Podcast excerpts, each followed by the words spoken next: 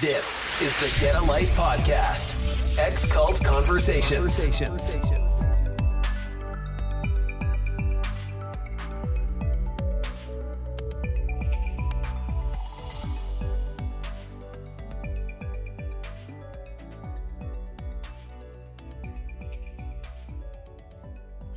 Hi, everyone. Welcome back to Get a Life podcast, X Cult Conversations.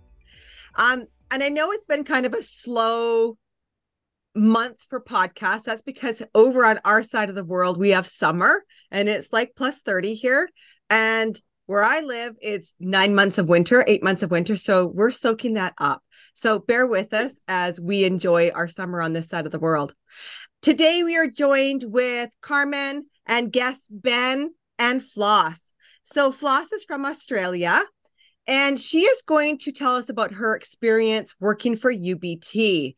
And I think it is absolutely phenomenal that someone came forward like this to really relay their experiences that a lot of people who are not a part of the Plymouth Brethren Christian Church have. And I think it's important. I think it's really important. So thank you so much, Floss, for joining us. Maybe do you want to start off by letting the viewers and listeners know where you were working and who your bosses were?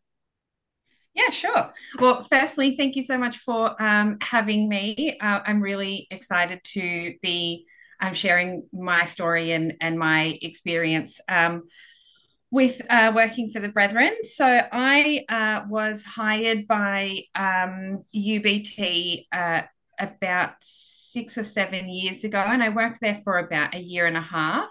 Um, and so, for those of you that don't know, UBT is um, basically like the head office. Um, and so, uh, there's different parts of the business. So they look after one school, so the the Brethren Schooling. Um, they also um, look after changing all of the phones, the laptops, and the cars to be brethren appropriate. So, you know, making sure that the uh, internet is the way that it should be, that you can't search, you know, anything um, that is not appropriate um, up. Uh, they also looked after all of the uh, finances. Um, they kind of did just about everything and we also uh, organized all of the uh, like the large events that uh, that the brethren had including I, I believe you had one each um, year that had all the members from around the world so that um, ubt was um, in charge of organizing that as well uh, and my boss's boss was Bruce Hales. So I did um, have some contact with him um, a couple of times. Wow. What, what was wow. he like?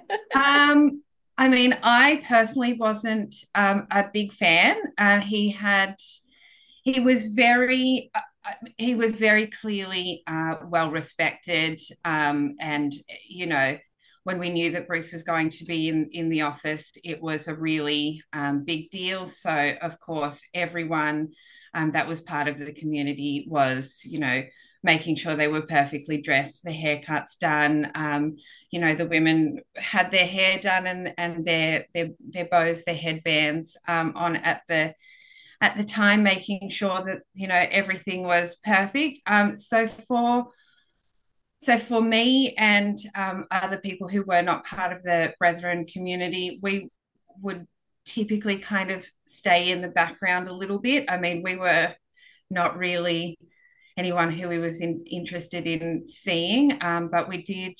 Um, I did have some contact uh, with him uh, at one of the uh, events, which was a business event. Um, and it was really teaching um, brethren, brethren, sorry, uh, business owners to uh, how to make more money and uh, how to uh, capitalize on um, the the worldly people and their bank accounts.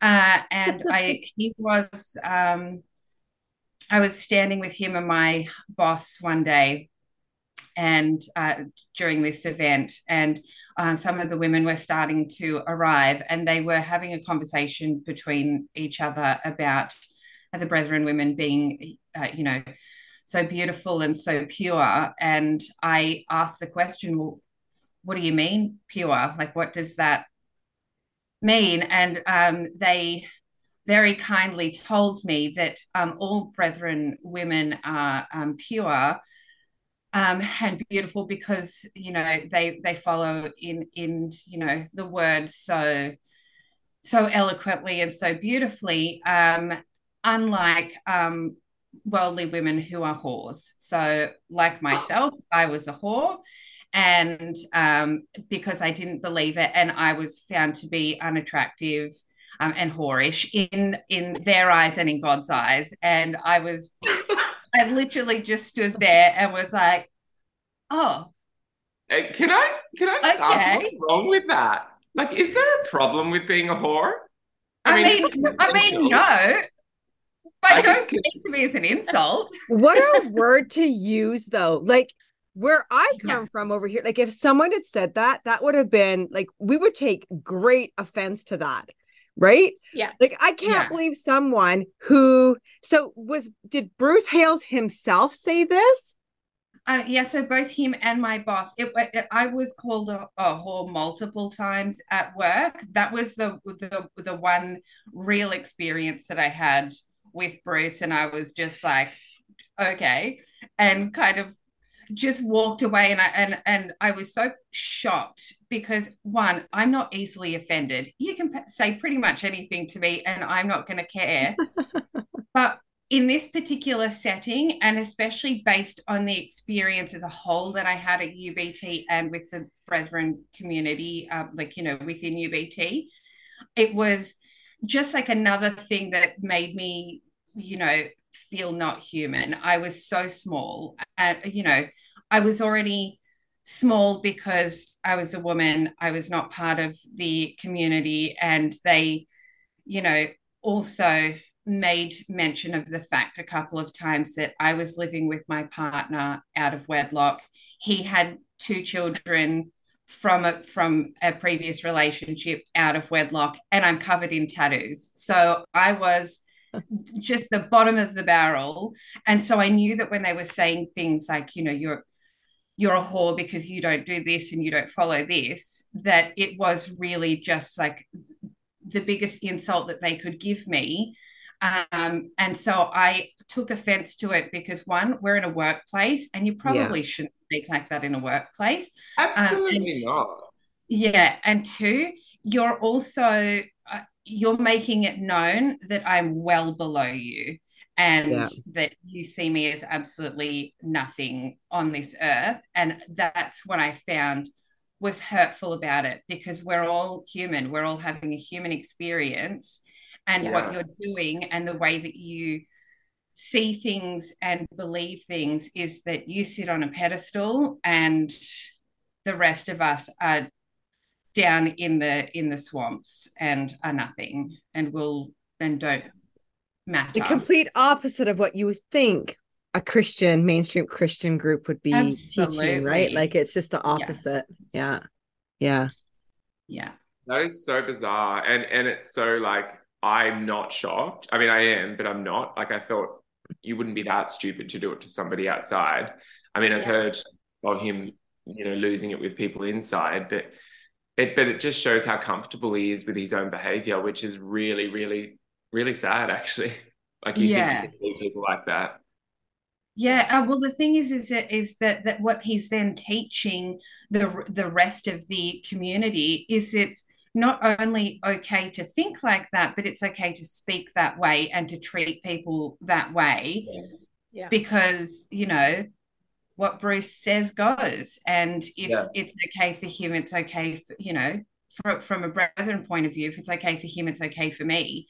Um, and I, and but on the on the same token, it's it's really I find it really hard to get angry and upset with people sitting within the within the brethren community because they don't know any different what they're looking at and what they're they're basing their their life and their life model on is um, a, a, a certain family and a certain belief um, that they they don't know any different from that that's what they know so Yeah. It's it's not like, you know, it's not like as as if I was to to say, oh well, I'm actually really interested in joining this community and I know a whole different life. And then I go in there and then I change my behavior to become like that because then you know then I would know better. Um but they but they simply yeah. don't. And I find that really sad because as you know the world is is a great place. People are beautiful and kind and you know loving and helpful and supportive um but they don't see the world that way. And it's and that's why we do these podcasts is to, for education right? It's educating the public. It's also there has to be i think the time has come where accountability needs to be taken. And that's that's why we're educating the way we're educating is because there should be no way that a leader of what they call themselves as a mainstream christian church should be speaking that way or even his 55,000 plus members that he has, letting them know that it is okay to be that way, right? No matter what their life is inside, that is not okay to treat another human being like that. And that's where the accountability has to happen. Yeah. And it, and it kind of gives validation to all of our stories because you have moments of being like, is it just us? Like it really gives validation to our stories saying, okay, so we we're right in saying that this this culture is bad. Yes, we've said over and over it's not the individual people. Like my mum, I think is innocent, and there are yeah. other innocent people in there. But unfortunately, the majority are like this, and like it was your boss and your boss's boss. It's it's people like that that that enjoy this system that thrive in it, and their behavior is so omnipresent because it is a system where it, caters for it, and the leader is the main influence and so his is his family. So everybody sort of follows suit and that behavior is like normal.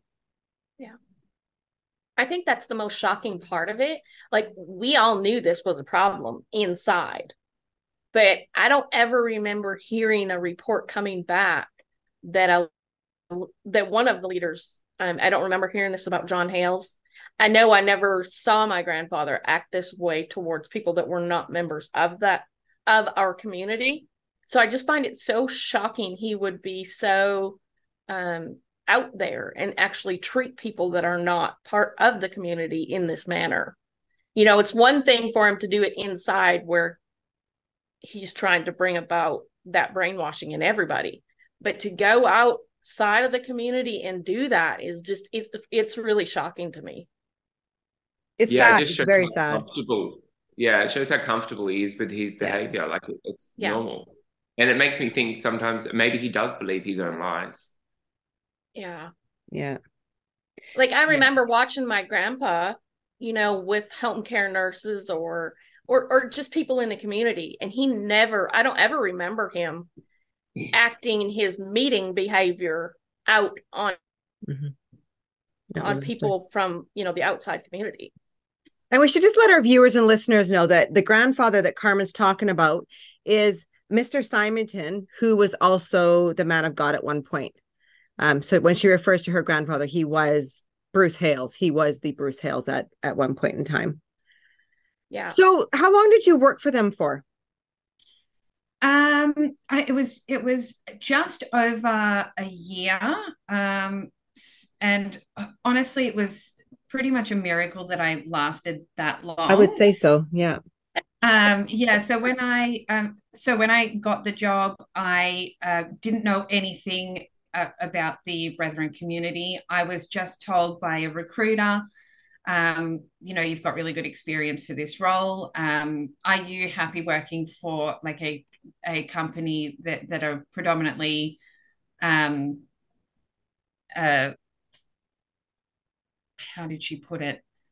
Like conservative Christian. Mm-hmm, mm-hmm. And I thought, right. yep, doesn't bother me. I'm just going to go and do my job. Um, and so uh, I went to the interview um, with my um, future boss at that point, um, and I asked the question, you know, um, I've been told by the recruiter that you're a conservative Christian group. Do do I have to be Christian? Do I have to be part of the group? And he said, Oh, no, no, no. Um, it's it, it's just us. Um, and he said, I'm just letting you know we are not a cult. And I was like, okay.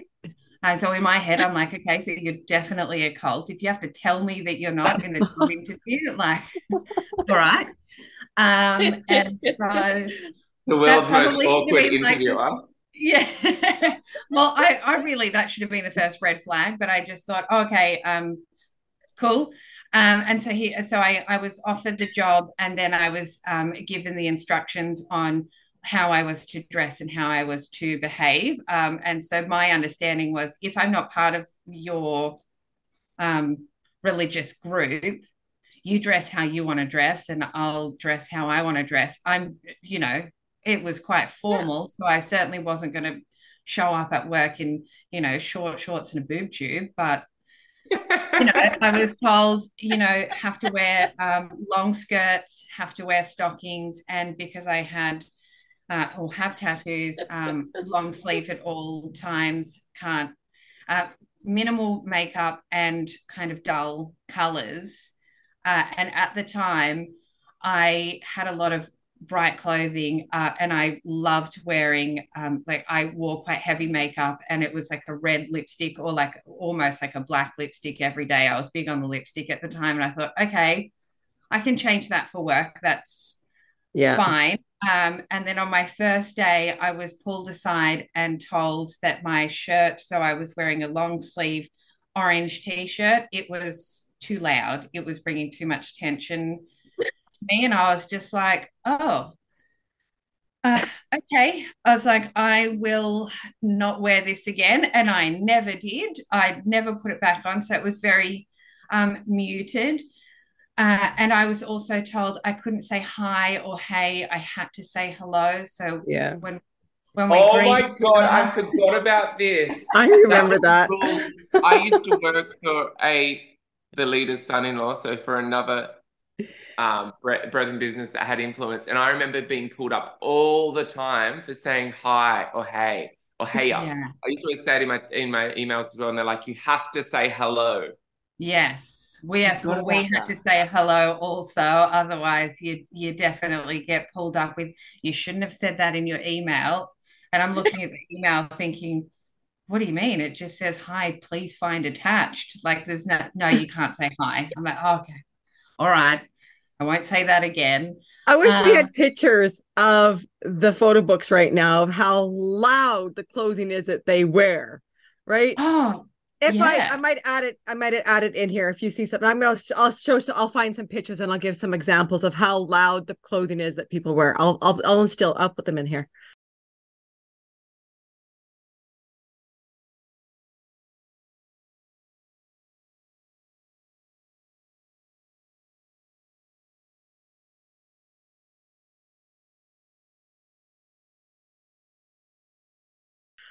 Yeah. And so they made you wear Did give you- stockings too. Yeah, so we had to wear stockings. And I tell you what, on my last day, I got in my car and I physically ripped them off my legs. I was I like, no, I'm never doing this again. And when I got home, I walked in the door, and of course, there's little bits of of stocking still hanging off my legs. And I just walked in the door, and my husband just looked at me and he's like, um, are you okay? And I'm like, it's done. It's over. I'm out. And he was just like, okay, cool. That Did they so give funny. you a like did they give you a biblical reason they were asking for this? Like what is their belief that requires stockings? Um, so all I was told was uh, the reason that you it, you just have to be um, covered up, uh, and and I thought, okay, well, I can be covered up, but I mean, my ankles aren't really that sexy, but I mean, I can cover them in stockings if you want. But I I didn't understand, uh, nor was it really properly explained to me. It was just you need to be covered up, so everything was you know high high neck long sleeve and i i remember they were so strict on that that um, before we moved into the new office it was a 40 degree day and the air conditioning had died so it was incredibly hot in the office and of course because i have tattoos down both my arms i was in long sleeves and i was absolutely sweating and all i wanted to do was just roll my sleeves up and i went to and they were like, mm, mm, mm. and so down it went. And so I was walking back and forth to the bathroom and literally just like splashing water underneath my top to cool down. And then I would go back out. And then at one point, I almost fainted. And I just said, I'm really sorry. I have to go. I, I can't stay here for the day. Um, and they're like, yep, yeah. okay, no worries. And so I just walked out and I just got in the car and was just ripping clothes off. And I was like, how can you not even let me roll my sleeves up? Like, my tattoos aren't going to yeah. jump off my skin and onto yours. Like, it's fine. Like, but I'm just really hot right now. yeah. Yeah. I don't Tattoos. even know what to say. They maybe thought they were contagious. Yeah. I mean, maybe. I mean, Not the worst tattoos. What else mentality? You know? Yeah. oh my. I'm just, I, yeah. I'm like, for the first time, I'm speechless. I'm like, I don't even know what to ask you next. I just just like, keep going, Floss. This is so interesting. I want to oh. cry for you. At the same time, I'm like needing to pick my mouth up off the ground.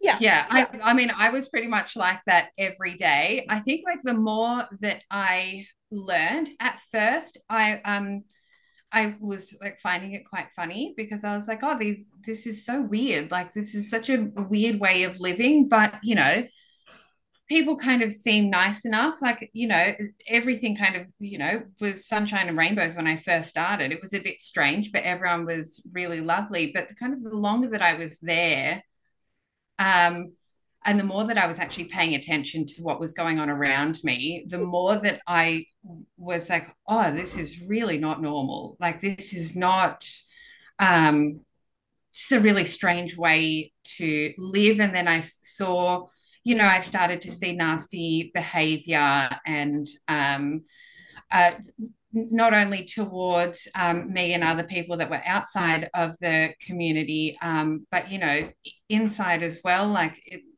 they were quite nasty to each other.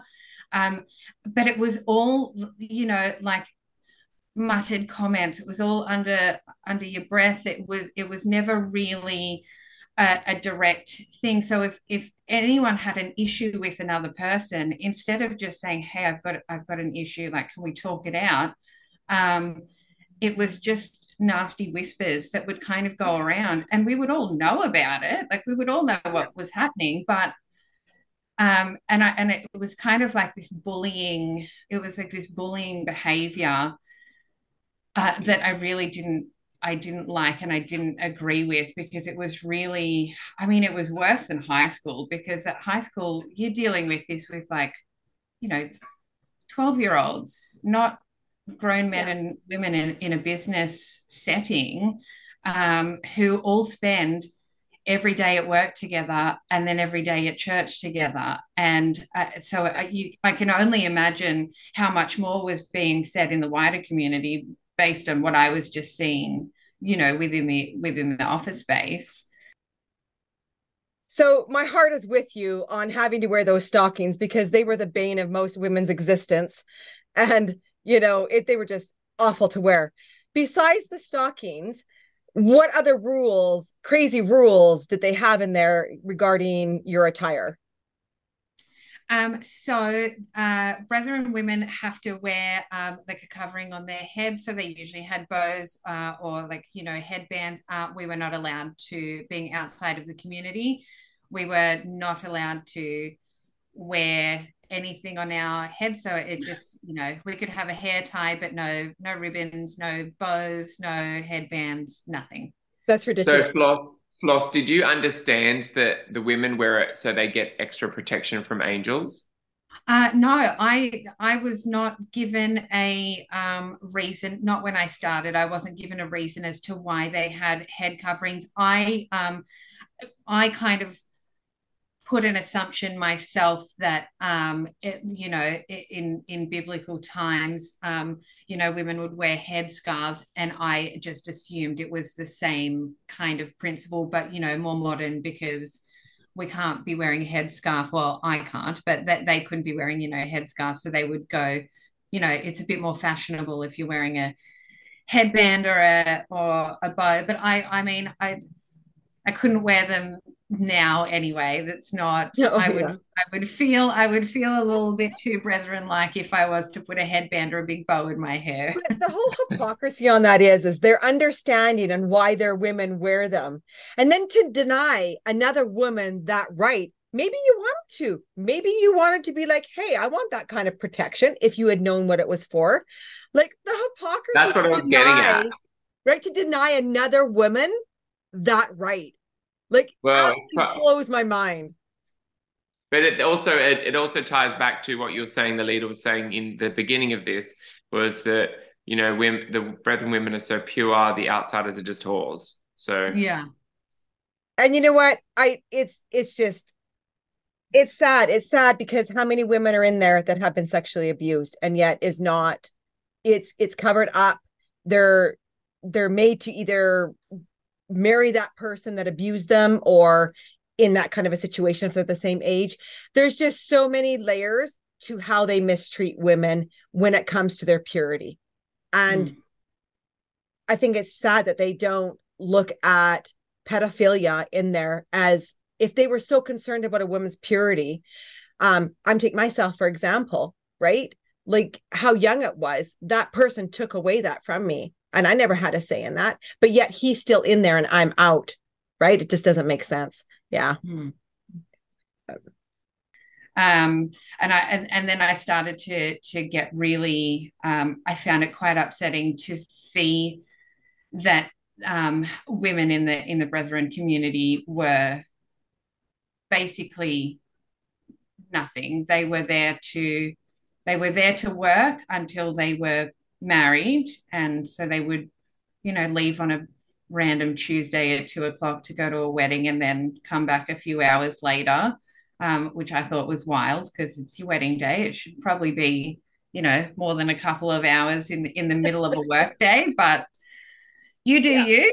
Um, but once they were married, that was it. We wouldn't see them again. They they were they were gone. They were gone to have babies and clean the house and, you know, keep Yeah. keep the keep the households, you know, clean and tidy and food on the table. And it was just really yeah, it, it it was just really strange to kind of see that, and I could see the pressure on on some of the younger girls. And so even though they weren't allowed to be friends with me, I was actually friends with a couple of them. Like we only ever spoke at work because, of course, they had no social media. Um, and I remember talking to them, and they were um, upset because they were kind of aware or had been made aware that they probably weren't, you know, pretty enough to be with someone um, and that they were probably not going to get married and and if they did like probably wouldn't be for a very long time and I remember having this conversation with them where they were getting, you know, they're like, oh no, we're just going to be, you know, single forever. And at first I kind of made a joke like, oh, but you you kind of all get married off. Like that seems to be like, you know, the thing that happens here. And they were just like, no, so, some of us just don't because we're not good looking enough. And there are there are pretty uh there are prettier girls. And I was and I was like, well, that's really stupid. And so I made a joke to come to the dark side. I said, oh, if you come over to the dark mm. side, I mean, I know heaps of single guys, like I can introduce you. And I remember the look on their faces where they're like, oh, okay. And I was just like, oh, no, no, no, I won't do that. Like, I'll get in so much trouble and you'll get in so much trouble. But as we were talking, as soon as I said that, our relationship changed in that um, they felt that they could talk to me a bit more and I was understanding. Mhm, And they would mhm. quite o- often, if I was going into a meeting, they would quite often take my phone and scroll through my Instagram and my Facebook and and you know go on Google and all the things that they absolutely weren't allowed to do. Um, and you could see them light up and just see that there was they were seeing that there was something else, um, you know, outside of this this the confines of of um, the, the the beliefs that they had grown up with and and the views on on on the outside world on the dark side which is you know not so dark um well no it's i would say it's much darker in there than out here yeah And it- absolutely and it's funny. The irony of all that is they tell you all your life. You know, those that have left, that you know how great the darkness. They've lost all the light. I'm like, no, it's actually the complete opposite. I've never been more illuminated with my life than ever. Yeah Yeah. Yeah. Did you what ever? did you notice about like the computers and the phones? Like you talked about preparing them so that certain things wouldn't couldn't be searched. Is is it like set programs or is it Um, yeah, so so uh, so the the computers that we were issued uh, as well were completely blocked to everything. So um, quite often, what would happen is if we were looking up a business, um, literally, if, if, even trying to look up like a brethren business, um, sometimes there would be either a certain keyword or phrase that would be picked up in that search and it you you basically um, were it was blocked off and it would come up with a with the sign to say that you can't go in because it's it's not appropriate. And and that was it. So then you kind of have to get around it. So a lot of the time I was actually using my phone just to just to be able to look up a phone number of a business. Um but yeah so it was kind of shut off. So I couldn't look at the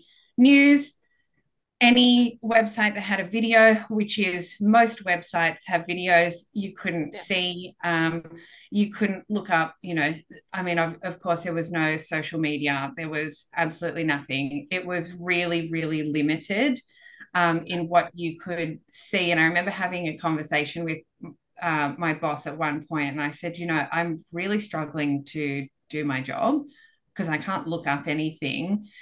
Uh, and I said, is is it is this the same on all the laptops? And and he said, oh yeah, yeah. And so he was kind of explaining, you know, uh, we can't really see anything that is not approved, um, and it and uh, like you know we don't want to see anything bad. And I and I just said, oh okay, um, fair enough. And like if you don't want to see anything bad, but you if you want to see something bad, you really have to purposely look for it. Um, it's not just Yeah. going to pop up on your screen. Right? Um, and I was I was asking about, you know, I said, is it is it the same on your phones? And he said, yeah. So it's blocked off, like we can't download particular apps. It won't come up. And I was like, oh, okay. Um, and then he said the same thing about cars. He said, you know, they remove the radio, and so we can only kind of listen to particular music, which I later learnt was um, because they had uh, like a heap of TV screens um, uh, around the office, and they had a I can't remember the name of the band, but it was their band with I think there was like 15 kids on there that were, you know, dancing and singing, and they all had their outfits and they were songs that I'd never seen or heard of before. Was it On the, the BA Trove app? choir? It was not it was Northern something. There was something. Okay. Um, Yeah, I think they have their own music app. It's called the Trove app or something. yeah, it's Trove. Yeah. But this was this was seven years ago, Carmen. Uh, they wouldn't have had it then. I was back in there Oh. seven years ago. Oh, okay. Yeah. Yeah, it would have been like the BA choir because I left seven years ago, so it would have been about that time when BA choir or some other group did a yeah something and they listened to it. You wouldn't have heard the songs because there were some Oh. most of them hymns or from the dinosaur era. yeah, I I heard so they were playing it. Was on a loop um, with the like music videos, um, and and we would always see it and hear it when we went upstairs. So they had um, you know, they had like a like a dining hall and like a chef. Um, so of course we didn't sit with each other. Everyone was quite segregated, as were the rules. Um, but yeah, that's all the music that you could hear playing on a loop, and then you would walk past, and the and they had, you know, little music clips to go with it, and everyone was in matching colorful outfits, and um, I was like, oh, this is pumping, like great music. Do you listen to anything else? And they're like, oh no, we we we don't listen to any outside music. And I was like, oh, okay. And I was like, do you watch movies or you know TV shows? And they're like, no, no, we don't. We typically don't have TVs in our houses. And when I was talking to my boss about that, I was like, oh, and I was like, so no TVs, no, no, no screens, nothing. And he said no, and I and I like stupidly just said, oh, well, what's all your furniture pointed at? Because like my furniture is pointed at my TV so I can watch it. So what's what do you do with your furniture? And he said, we've just got a lot of chairs, and they're all just there's a lot of chairs so that we can have a lot of guests. And I was just like, cool. They literally right. are. It reminds you of a nursing home. All the chairs and lounges are around in a circle to fit like max 30 people. It's, oh. yeah. Yeah. None of that yeah. lounging in front of the TV. so, it's just lounging yeah. in front of other people. Yeah. Do you yeah, know that on their phones or laptops, if you were to search up, like, say, a suicide hotline or a mental health hot- hotline, would that be available? No. No. There is nothing um, to do with anything mental health, which I think is really dangerous, um, not just for that community, but for anyone on this planet, that you should have access to um, mental health services. Um, but no, you couldn't. If, if you typed in, you know, suicide hotline, suicide would flag. Um, and so it would cut you off.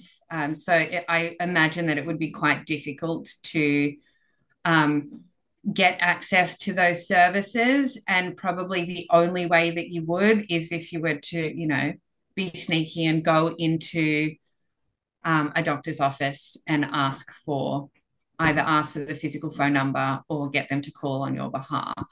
This is the part that I think is illegal and that they need to be called out on. Because I think of, say, myself being 16, right? And in the boat that I was in, in there. And you know you you initially want to reach out for help so you think of a 16 year old 15 year old 14 year old 12 year old that all of a sudden is so bottomed out and is like okay i need to go for help right and they pick up their phone in that moment to get the help they need and it is not available. And then the next moment they take their life because that's how it happens. It happens in a split second. You don't think about i need to go talk to my parents. You don't think i need to go talk to my siblings or to a priest. That's not what you're thinking.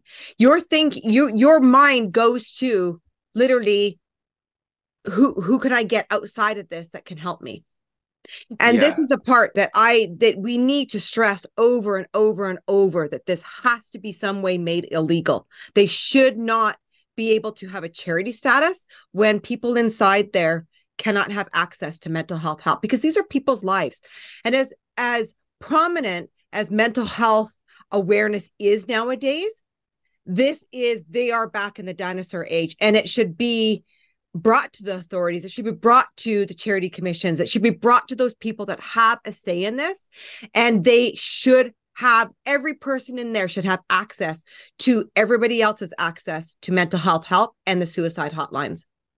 Definitely and in particular like uh, so much for my community the gay community within there because i remember when i tried to commit suicide there was no help. The only help i got was when the ambulance and the police um, turned up and then ensured that I got to a mental health hospital and I spoke with somebody outside of the community that I realized that okay there is help on the outside. But prior to that I had no one to call. There was no no access to anything because of how you know frozen their phones and computers or how communist like their internet is. Mm. um, yeah I think it's a really important thing because people do commit suicide in there and I know they don't believe in suicide. Um, you know we were told over and over it's you know the lord got to him before the devil did. But that's not the reality. That doesn't change the fact that somebody did commit suicide um, and end their life essentially. So it's really i think it's a really important point you've raised. Do you know if there's like any um Floss, any sort of like did you ever hear of say i googled um lbgtqia plus help on my phone? Obviously it's going to come up blocked but was there anything you ever heard of my phone then being flagged and notified with head office like UBT that hey Ben's tried to access this. Because there's some stories going that people have shared where they're like I don't know how they found out this. You know they haven't told anyone but they're wondering if the computers or the phones are linked to it some sort of software that flags certain things you're looking up. Yeah so I think that I mean, if it, my assumption would be that it, it would be the same as it was at um, like within UBT. So anything that we tried to search up would, of course, be flagged um, and they would know about it, um, which is in some respects similar to when you're working in a normal office there are some companies that that track everything that you do and you, you can be completely unaware of it um, th- there's nothing that comes up on your on your phones, on your emails, on your laptop. It's just that it's it's being watched, and um, what will what happens in in those scenarios is that the keyword will um, come up, and then of course you can go back and see who's looked at it. So um, I know that it was like that within UBT. So I would assume that it would be considering that it was a company that was programming all of the phones and the laptops that yeah. everyone would be under the same um, the same rule and that and and you know you know, Big Brother is watching. Everyone. Yeah, I was going to say that. Yeah, I hope that answers a lot of questions for people listening that mm-hmm. you might be researching or Googling for help, but also know you're also alerting UBT or your family or, or whoever it is that powers that be know as well. So if you can, try and get do that on the outside on a non-brethren technological device. And I think what this really shows is how far they take religious freedom. And that's where I think our laws and governing bodies need to come in and tighten things down because there is such a thing as everybody having their own freedom to their religious beliefs. That is true. But then there is the extent of what we have within the Plymouth Brethren Christian Church that we know full well could end up in another Jonestown massacre right? We know that that ha- that we know that that could go that way. And so there's this fine line in between the two where i believe our government and every country that the pbcc are need to to really tighten down those laws and not allowing something that happened in our history to repeat itself. And this this this plymouth brethren christian church has every sign that points to that same direction Definitely. It's sad. It's yeah. it's just it's sad. I mean, we all have family in there. It's the one thing that all of us have in the back of our mind that we want to try and prevent. Yet it isn't. It's got to be the govern the government and the authorities that can make these changes. They make they need to make these changes happen. I think they've yeah. done a good job worldwide of recognizing coercive control mm-hmm. in a domestic setting. Yeah. But coercive control needs to, the definition needs to be broadened and they need to recognize that religions can coercively control. You know, cults coercively control. And they need to recognize it's just as dangerous for a religion to exhibit coercive control as it is for in a domestic relationship. Yeah. You know, it's just it just makes me sad to know that some young teen in there going through their hormonal changes questioning so many different things in their life does not have access to help outside their community in a situation where they might they they are thinking of taking their life. Like that is the biggest number one thing that needs to be taken care of in there. Yeah. Yeah. So what did you did you witness a lot of the um bullying through hierarchy knowing that somebody's got more money, so to speak, or is higher up in the church than somebody else. Did you ever witness any of that? Uh, yeah. So um, I, I, what I find really interesting is, um, so when I started it at, at, UBT, there was only kind of really a small group of us who were not part of um, the community, and um, I remember having a conversation with a couple of people, and I was saying, "Oh, this company pays quite well. Like, you know, it's it, it's quite good. Um, and they laughed and they said, Oh, we're only getting half of what the brethren are. Um, and so I had, you know, 10 years experience behind me and then a um, you know a girl who had just come out of school from the brethren was paying double what I was. And I was just like, okay, this explains why they have so much money. Um, but you could you could then see that of course, the women were being paid far less than what the men were.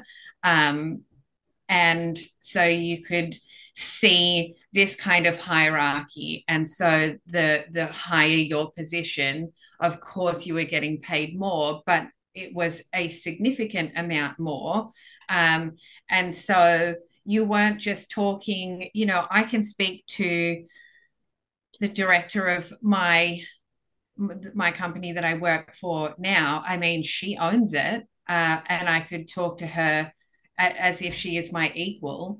Um, but you wouldn't have that at, at, at UBT unless you were, you know, good friends outside of, you know, outside of work. Um, so you could see people talking down to each other and it was and it was so slight. That was the thing. It wasn't like a big obvious thing um, where you would say something so directly and so loud that you know people would you know everyone would hear it and kind of turn around. It would just kind of be like a little a little laugh here and there or just like really like high school you know yeah. kind of bullying um but but not being part of the community, we faced it a lot. Um, and, you know, it was kind of, it was always kind of made pretty clear where we stood with them. So, as I mentioned before, I was, I'm a woman covered in tattoos, living with, you know, a partner out of wedlock. Um, and so they used to kind of look at me like I could see the way that they were looking at me and and you know some of the things that they would say to me that would make me feel really small um, and then I you know there was a, a guy who came to work who was not part of the community who was you know very clearly and obviously gay and I, I remember him walking in and just thinking, oh my God, walk back out. Like these people are going to eat you alive. Like you, yeah just just go.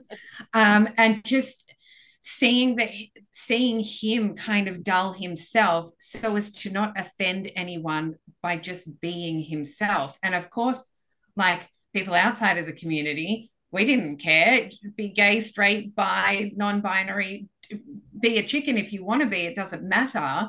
Um, but you know watching other people make themselves f- small and unseen so as to not offend a group of people. And I, um, you know, I spent the, the, the year that I was working there, this is exactly what I did. I made myself small. I made myself quiet. I made, I was not myself at all. Nobody saw my personality. Nobody heard my voice. No, I just did my job and I was quiet about it. And, you know, if things came up, if there was ever any issues, I would word it and make sure that it was an issue that if I could fix it, would help them and help the business. Um, and and you know, I, I the one time that I did speak up, I mean, it was it just went downhill so quickly. So I I spoke up because um, one of the um, brethren women that I was working with was quite nasty um, to me and she um, you know she called me she said i was a stupid little monkey and i was just like oh that's really rude. And so i went to hr because she was constantly making little comments and i had you know, just grown sick of it. Um, and so i went to hr and the hr department was run by um, people outside of outside of the brethren community. So i thought great i'm you know we can i can come and tell you my problems and these these work issues. This isn't even a this isn't has got nothing to do with religion. It's got to do with being in a workplace and feeling safe. Um, and i remember saying to him like you know in hr i just said this is i'm being spoken to like this and frankly i've had enough and there's only i can only make myself so small and so quiet before i burst. Um, and basically the response i got back was well unfortunately it's just their beliefs and you just have to deal with it. And i was like well no. It doesn't have anything to do with religion. It doesn't have i don't doesn't matter. We're in it's a workplace. just human decency yeah. and how you should be treated. Yeah. Yeah, yeah. and so, so cool yeah so it was completely it was everything, including, you know, the HR department in a workplace was controlled by these these these rules and um, these this belief system. Um, and I remember when I left, uh, I ended up leaving because I was so anxious all the time. I, like I was getting panic attacks. So I was driving to work. I would sit in the car park and hyperventilate and, you know, be crying and think, okay, I've got to pull myself together. I've got to work. And so, you know, I remember the the she was like my best friend when I was working there and she used to park next to me and she was the same so we would both be in a panic and um was it's she not an outsider? pardon was she an outsider as well yeah so she yeah she was and she you know she was um you know she was 20 years older than me and she was having the same experience as me and so we would both be freaking out in the car and then we used to joke that we were you know walking down the green mile to to to go to our fate and we'd walk to to the office and you just get in there and i just remember being so anxious all the time and just like having to switch to be this other person because that was expected of me and i was not getting anything I wasn't getting anything in return. I wasn't part of the community. I was just there to do a job, but I had to do my job being somebody else so as to not make other people feel uncomfortable. Yeah. And that that whole that whole belief system that you know that you can make people feel like this or believe that people yeah. are like that that they have to be something so small and quiet and muted and just you know you follow the rules or you're made to feel like shit uh, is is incredibly dangerous because like if that's my experience sitting outside of that community then the people that are sitting in there not only do they probably feel like that but a lot of them wouldn't even know that that's how they feel because they yes that's their day to day life. And they don't understand that they're probably a much happier and much bigger person, um, but they don't have the opportunity to to be that, to be themselves. And that's where they run into the problems that they have now, which is the bullying, right? Which is the alcoholism. You start replacing all these things because you feel so wrong and feel so unfulfilled, right? yeah yeah and you want to feel so it, it yeah you really it's really sad that um and it's interesting to hear your perspective on it because it's like an outsider and and it's yes it is that and you're so familiar with the anxieties inside that you think it's everyday norm you're and there's comfort with familiarity right like if that's yeah. all you've known it's well well that's all i've known um and there's some sort of safe harbor in that and it's just so sad to think that, you know, I think about my mum all the time and I'm like, you don't know any different. You think this is normal and you're yeah. constantly ill and nobody can find out why. This is why. It's the yeah. culture or the, the, the, group you're a part of, the environment. Did you ever experience any drinking culture at all? Had you heard yeah. of the drinking culture in the Brethren? Yes, thinking the same thing. yeah, I um I learned pretty quickly that there is uh, like a massive alcohol um problem um, amongst the brethren men. Um, it's not hard to pick up when somebody has a drinking problem.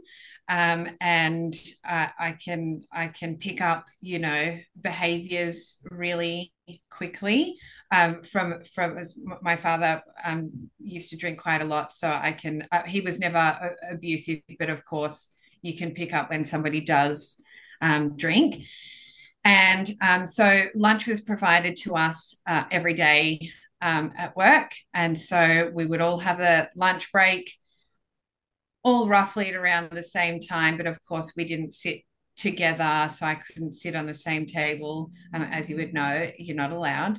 Um, and so we would get our lunch, and um, quite often, so the men were allowed to drink, the brethren men were allowed to drink. So quite often, they would have much oh. longer lunch breaks because they were you know sitting down and having a drink and i was sitting there thinking well if you can have something like why can't i like you know just one, just a cheeky mug on my lunch break. Why not? Um, Something's but got to help the anxiety. yeah, yeah. Um, but yeah, it was So alcohol was actually right in the workplace, like it was part Yes, of the workplace. Yeah, so it was in the workplace, uh, and uh, even if we, if there were, uh, you know, there was a um, company that we were partnering uh, with, so we would quite often go to their um, company for, um, you know, to, to learn better about finances and and business models and and you know all those kinds of things. Um, and so we would have lunch there. Um, and I remember walking past. Um, so I was always, of course, I, was always put in another room um, to eat. Um, but you know, I would have. company brethren? Uh, no, so they weren't, um, but they they were obviously in in their own room when it came to um, lunchtime um, and and you know meals. Um, but they would, um, yeah, they would always have bottles and bottles of beer in there, and you know, not a great deal would be done in the afternoon because everyone's got a belly full of food and beer, and that was just kind of the norm. Like it, it just became normal to see people drinking at, at work on a daily basis. Um, and they never brought it down to their desks, but they were, you know, a one hour lunch break turned into a two hour, three hour lunch break, and they're all, you know, upstairs having a really great time. Um, and yeah, I could see the, I could see this like pattern of, um, where it didn't even look like they would do it. Like some of them were not doing it just, you know, to enjoy a drink with their meal. It was almost like a habitual thing. Like, I need this to be able to Mhm. keep Yeah. going. Um, and I just remember thinking, God, it's really strange that it's it's completely okay and nobody bats an eyelid. It's just if they want another drink, just give them another drink. And I was thinking, if they're able to drink in this way at 12 o'clock, you know, on a Tuesday at work. You Well, should see them at 12 o'clock on a go? Sunday. Yeah. Blind, I'm not- I'm sure. Yeah. So, Was would there have been anyone there with an RSA, like a responsible service of alcohol, for legal legally to be able to serve it? Um, there was a they had a chef, um, but I don't know what his licensing was. I mean, there was certainly no, you know, there was there was nothing to say that we were like a licensed premise, like you would see if you're going to a restaurant or or something like that. It was just And wouldn't just it have had- to be the chef would have to be the one handing it out, wouldn't it be? I mean, that's how I know it to work. Yeah. Uh, yeah, I would he- assume so. Yeah. and was it was the chef handing out the help alcohol? yourself. Like it wouldn't be a Ah, help yourself yeah. thing. That's what I thought. Yeah, it's just Yeah. just the fr- there was just fridges that you could help Yeah. yourself See, to we've heard, you're a we've heard, um, yeah, we've heard reports of this in Canada, where in Canada there's a very strict um, liquor board law Mhm. where it, it's not to be served without, you know, somebody that's licensed in bartending or whatever. So it's really interesting to hear you say it actually happened. Yeah, it was it was a it was a I mean it was normal. It was a normal thing there. I don't I mean I enjoy um, a drink and sometimes I enjoy too many, but I know when it's appropriate to drink and I don't drink to um kind of Cope figure yeah, yeah, like I'm not And I mean, trying to hide drinking every day, you know, at a workplace that just, you know what I mean? That just, it, that just shouldn't be, that's not, that's not a common practice in an everyday workplace. I No. don't Have you ever that's legal. Yeah, have Yeah. you guys ever encountered another workplace that has serves alcohol at the workplace? I haven't, I've never worked at a workplace. Am that- I the only one that has never seen this before? Uh, the pub down the road from 12 o'clock till late. That's That's No. Workplace, Ben, like place where we Well, build people things. are working there, Carmen. People do work there. That's Point taken. no, that's what I'm saying. I'm trying to draw the ref the simile here between a pub and Yeah, and- exactly. and Yeah. Yeah. Yeah. I want to Yeah. go back would to something that you talked about earlier, and it's on um pay and the the the pr- the everything what everybody gets paid. Yeah. Would you say so? We understand every job has, you know, the more you're qualified, the more you, money you make. Would you say that there's people that are more qualified in a position that get paid less because of their hierarchy inside the business or within a family or leadership position? Um, probably. I mean, I didn't see anybody's paychecks um, personally. Um, what I understood was that the, you know, higher up you are, um, the more that you get paid, and they they were ludicrous amounts. Like I was being I was being paid well, um, but I also had a lot of experience behind me, and uh, you know, uh, Mhm. without sounding disrespectful, I also had a proper education behind me, um, and uh, to know that there was people um, who were just coming out of high school that were being paid double, um, and understanding that they were just kind of starting out. Um, I kind of knew some of the pay brackets that that you know some of the managers were in, and they were they were huge. They were huge, and um, you could kind of.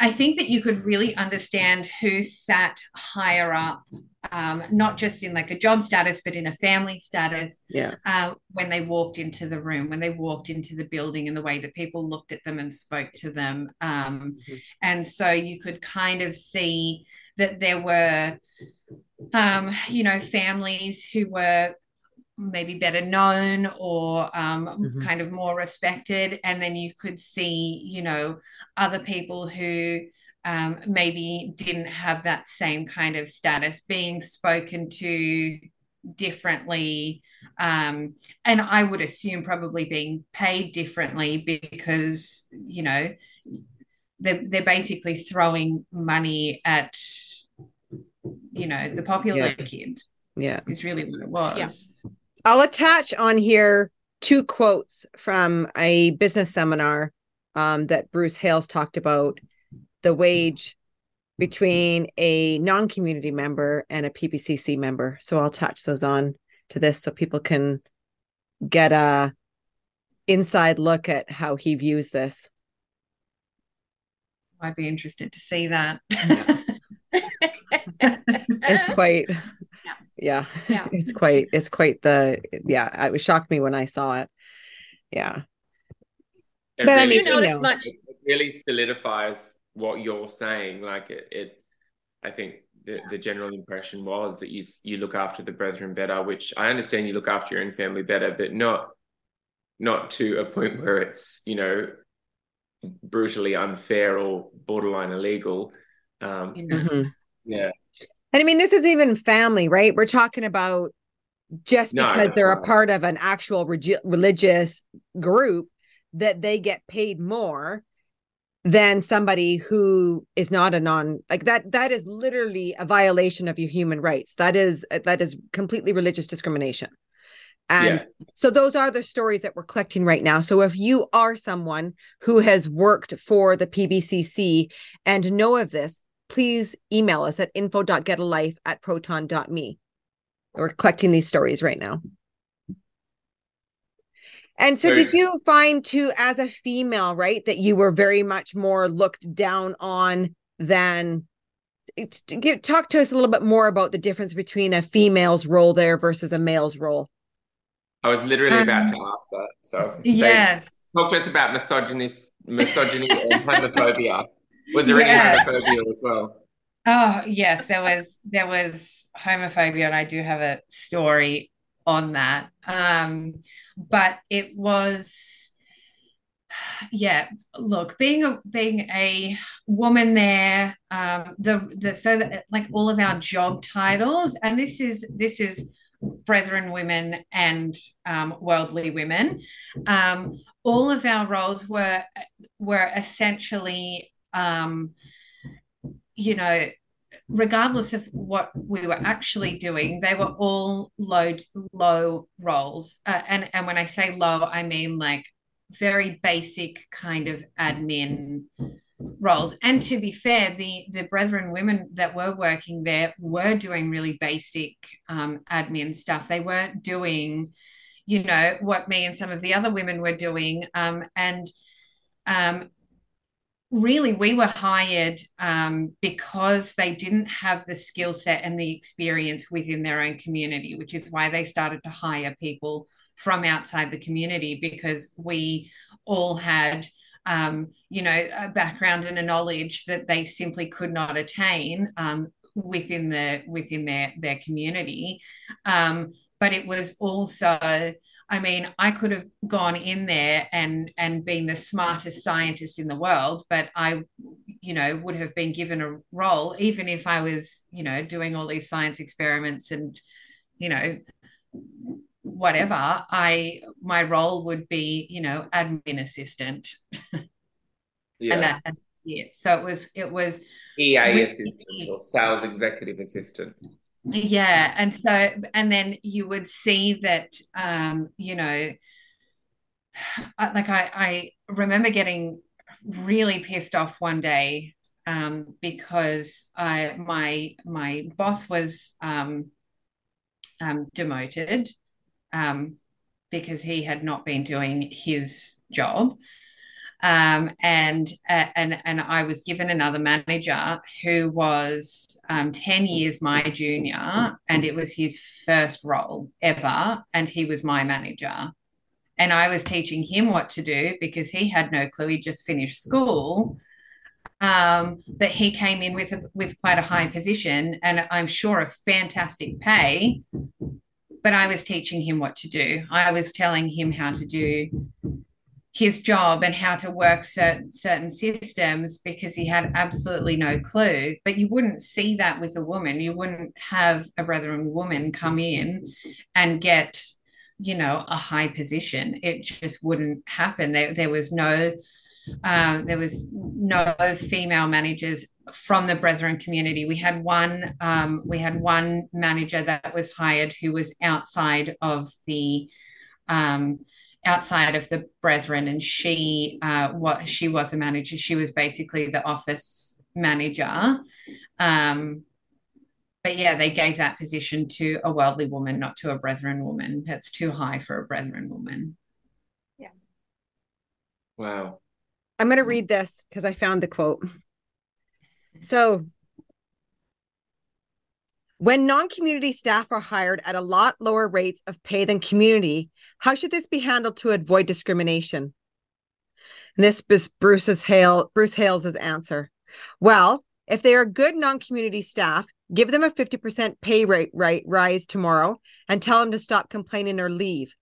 The other thing is, I've always believed in a workplace that wages are confidential. The person in charge of the pay office should have no contact with anybody in the organization about salary levels or any other benefits except the boss, just the boss. You understand that round here, don't you? This is mafia town, isn't it?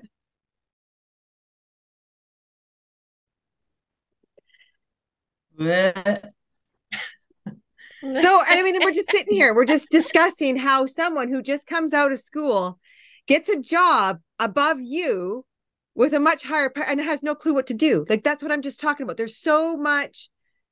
They wouldn't even have considered putting you in there because for a start, you're a woman. Like they wouldn't uh, even. Well, uh, yeah, I I wouldn't even consider bringing up the conversation when I was there. I wouldn't because I just thought, well, no. They're, I mean, they're, they're they've got me because of my skill and my experience but I'm still nothing to them. Like I'm just here to do to do a job. And if they could have found a you know a brethren man to to do the same job, they would have, and I wouldn't have been yeah. hired, nor have and would anybody else be hired outside of the community. But they don't have that skill set. They don't have the knowledge, they don't have the experience because their their education system is is really very um, small compared to what you can learn in the world. Um, and they Um, don't want that because that enables critical thinking where they they Yeah. they capitalize on your critical thinking to turn it inwards so you are you know it's quite cannibalizing your own self-esteem basically so you're constantly criti- critically analyzing yourself and therefore you don't have the energy nor the time to start criticizing the system Yeah. and that's why they don't allow higher grades of education because then you'll start to turn your critical thinking towards the system No, now they have Bruce. They've got their own, all their extra curricular courses that they take that makes them feel like they're having university degrees, which they're no, they're not. Sorry, but they're not. I want to get to the other half of this quote. So this is on the other end of the spectrum with regarding community, like PBCC members. How should we be handling requests for increased pay? So Bruce Hales answers, good question. If there are any staff that you are paying any less than double the minimum wage, you should put them up by 50% of what you're paying them now and see if you can tie it into productivity. But if you've got staff, you must pay them what they need. That comes back to the question before about examining their household budget. So, a, a complete different response in how he addressed it, right? Whereas the next, a non community PBCC member is just like, you double their pay, and then if they don't like it, they can leave. Where someone and i mean that that's just it's just a stark black and white difference of how they're approaching the system. And so then you get some of these young kids that are just coming off school coming in a lot of we've had lots of stories come in about how cocky they are with how much they're getting paid. And so that's how pay pay raises and pay um what they're getting paid is being talked about because these people get very cocky when there's they're taught to look down on non PBCC members, right? Mm-hmm. And how they come down on them is through how much they're getting paid because they're so money orientated. They're so wealth orientated. They're not orientated on um, intelligence and good skills and like, what do I need to do to actually be good at what I do? They are obsessed and motivated by wealth and money. So that's how that everybody starts discussing it because that's how they, that's what they use to show that they're above you. Hmm. It's sad. yeah, it really is. And it's not right. So, I mean, I don't know how you go about this. That so if anybody is experiencing this and you're still working for them, I mean, I guess the first thing would be, you know, you have the right to lodge a human rights complaint. Right? That's you can go to HR if you don't get anywhere there. There's people that are up above that you can go and lodge these complaints because I do think this is another avenue that needs to be addressed. yeah Yeah, definitely or reach out to us and we can share your story or cheryl no Yeah. not me Yeah. But so how long did it take for you to recover and recuperate from working with them? Did it take you a bit to bounce back ment- like mental health wise?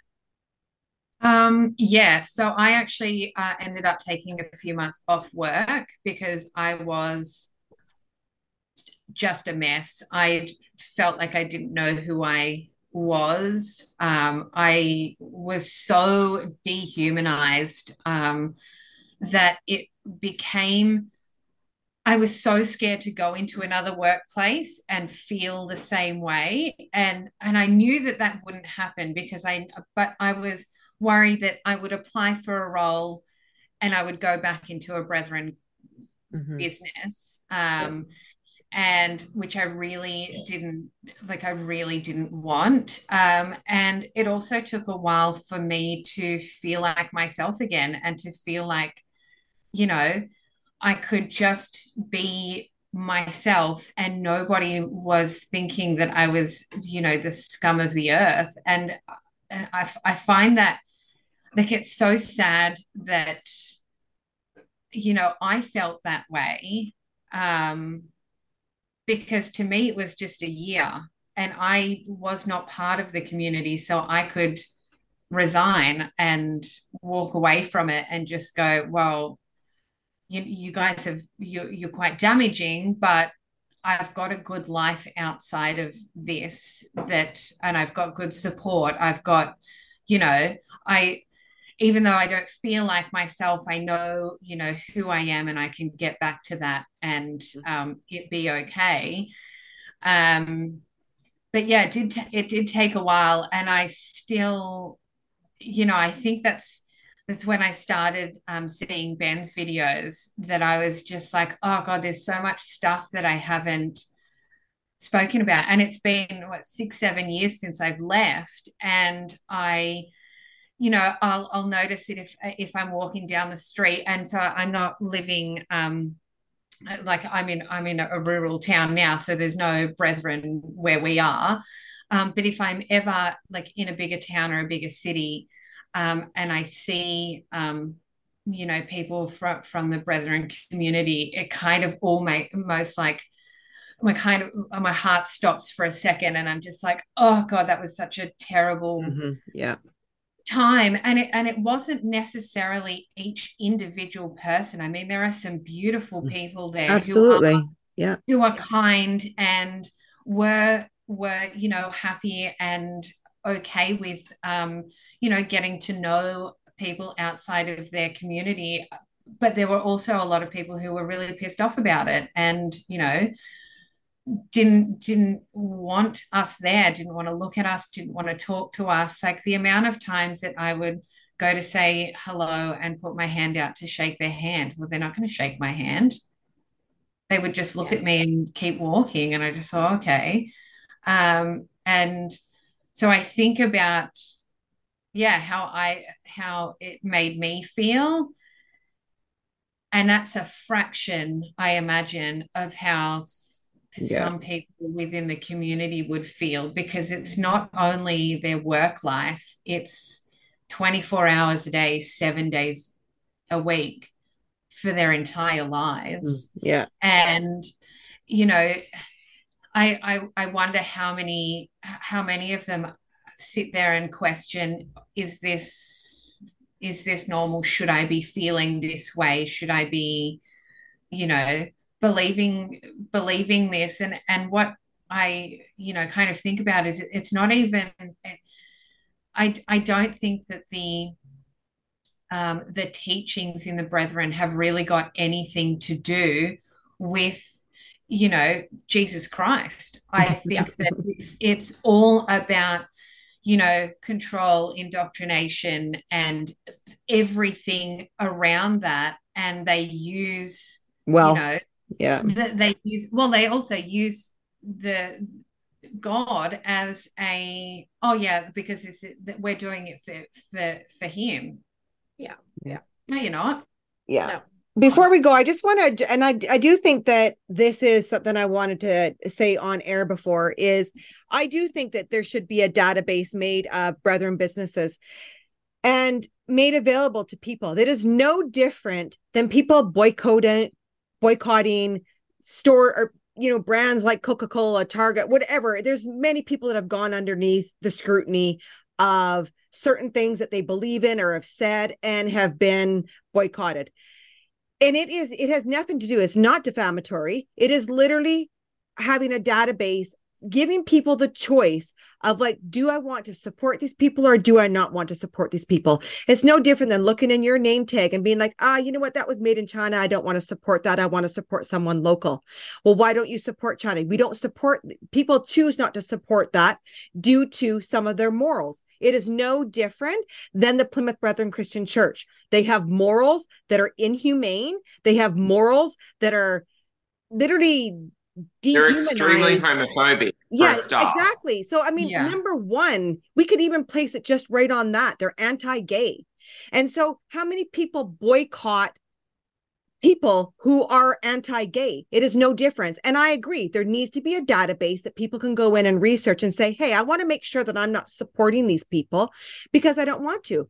That is what we're all about right now in society. People are opening up their ears, they're opening up their eyes understanding that they don't want to support they don't want their money going to someone who i get are anti-gay homophobic racist um misogynistic. very misogynistic support and hide pedophilia like and i do think that this is something so if anybody's out there and wants to have this task go right ahead uh, email me and say that you're up for the task. I do think this database needs to be available. And to the PBCC, no, it's not defamatory. It's not at all. It is about holding you accountable to your morals. And because you have these morals, there is um, a cause effect because of it. It's no different So than I'm- anything else. I'm going to correct you on one thing.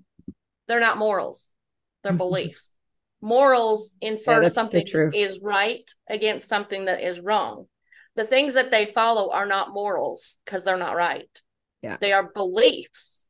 Um, morals usually pertain to something that they follow it for a reason because it's biblically sound or, you know, something like that. What they follow are called beliefs. They're not Yeah. morals. But even atheists have morals. Like it's a code of like it's a similar language all throughout, right? It's it's Yeah. Yeah, I, I agree with you, Carmen. Did you Yeah. you were going to tell us a story about some homophobic incidents, Floss? Oh, yeah. I I understood really um, how um, that it was kind of almost beyond homophobia. Like it, it, it kind of almost blew my mind. Probably one because I, to me, uh, there's no. I've never cared about anybody's sexual orientation or the way that they, um, you know, identify themselves. It's it's you're a good person or you're a bad person. Anything else apart from that, I, I don't care.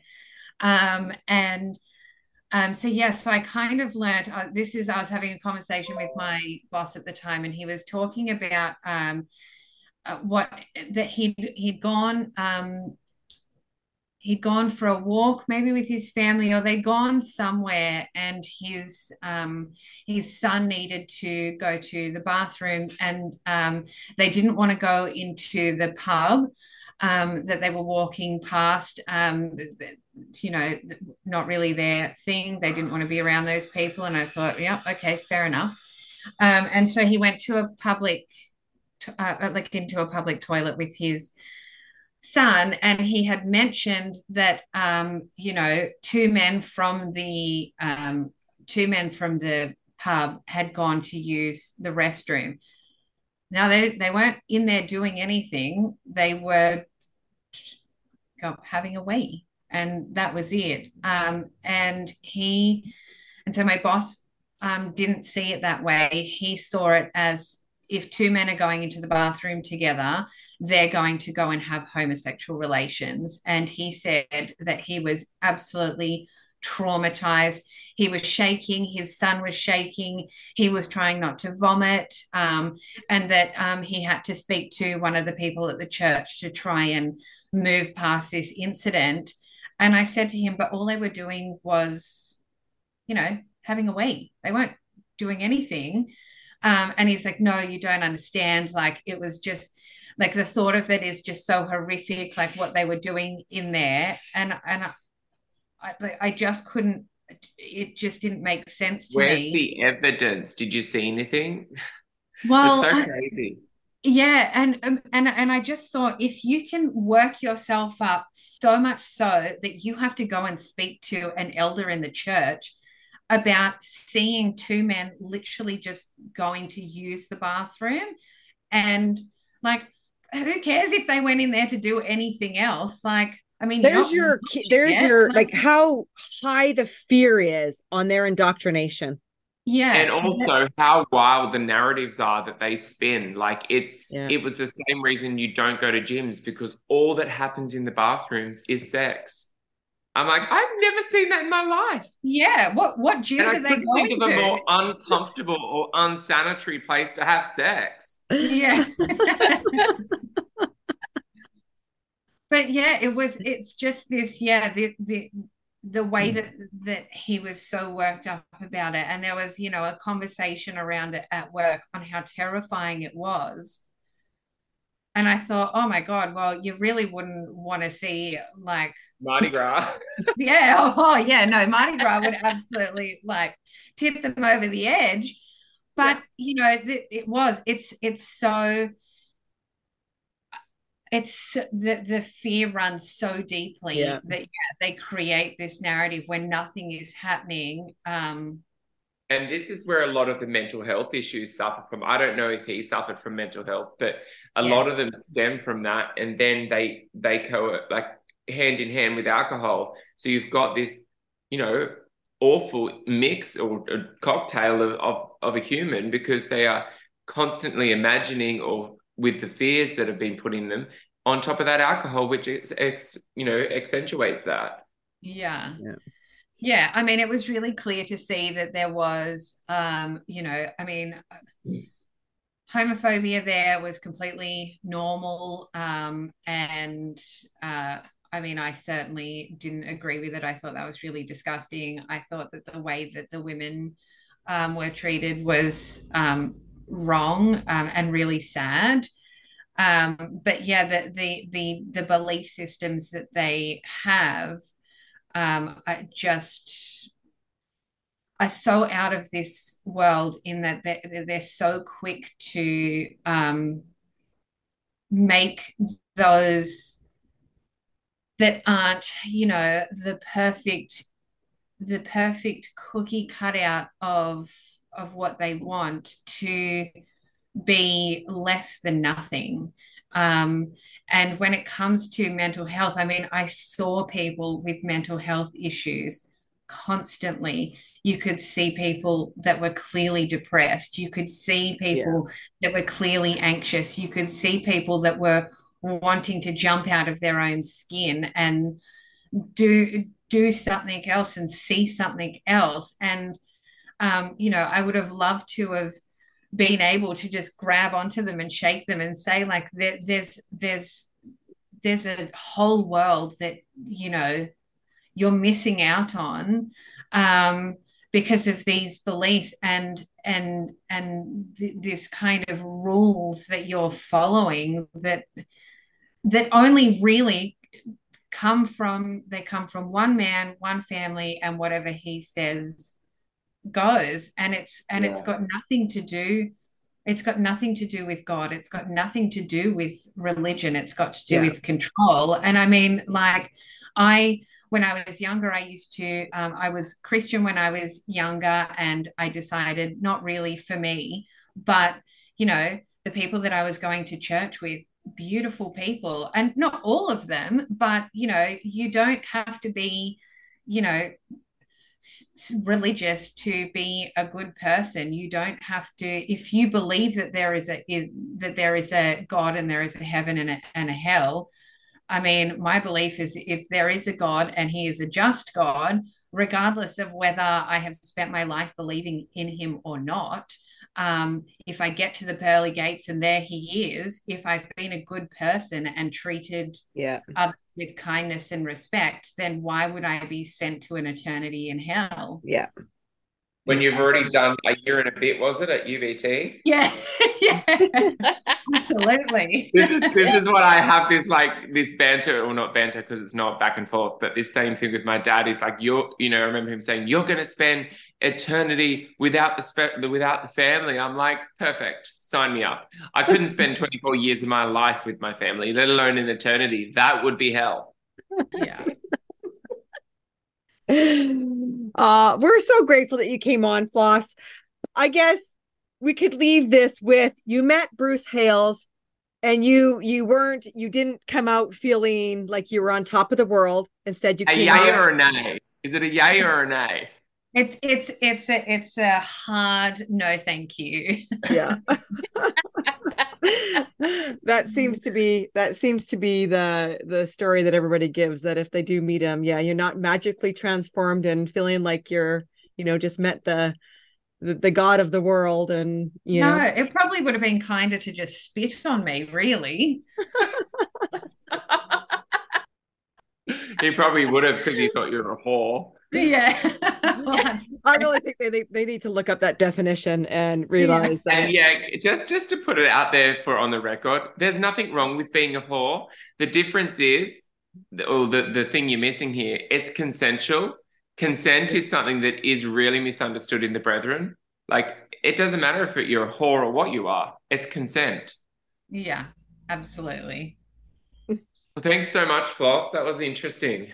Yeah. Oh, thank you so Very much. it was very enlightening and i think these stories are so important coming forward from those that are not a pbcc member and coming from the actual public because you've got no vendetta you i mean that's what we get told we have we have this vendetta i don't have a vendetta Mm. i just want to know that my nieces and nephews and any extended family i have in there are safe that is Yeah. my vendetta so to speak is that i just want safety Yeah. and you know it's it's it's super sad to hear that this is what they treat non-members like um that is not christianity it's No. it's not even yeah i don't know i get to the point where i don't even have words anymore because it's just so shocking how they how they treat humans Yeah. Well, there's very little human decency, unfortunately. Yeah. Yeah and so you know hopefully hopefully things change. I mean we've got a lot of things on the go here and working through things and i'm sure one day there'll be a breakthrough. Mm-hmm. And it is people like you that come on and pour your Yeah. heart on here that allow these changes to take place. So thank you so much floss. Oh, thank you. Yes, thank you. take care everyone. Until next time. Bye bye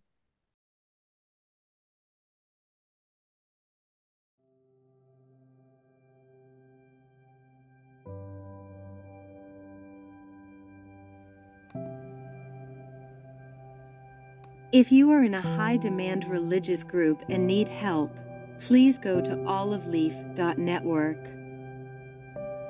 To share your story or be a guest on the show, email info.getalife at proton.me.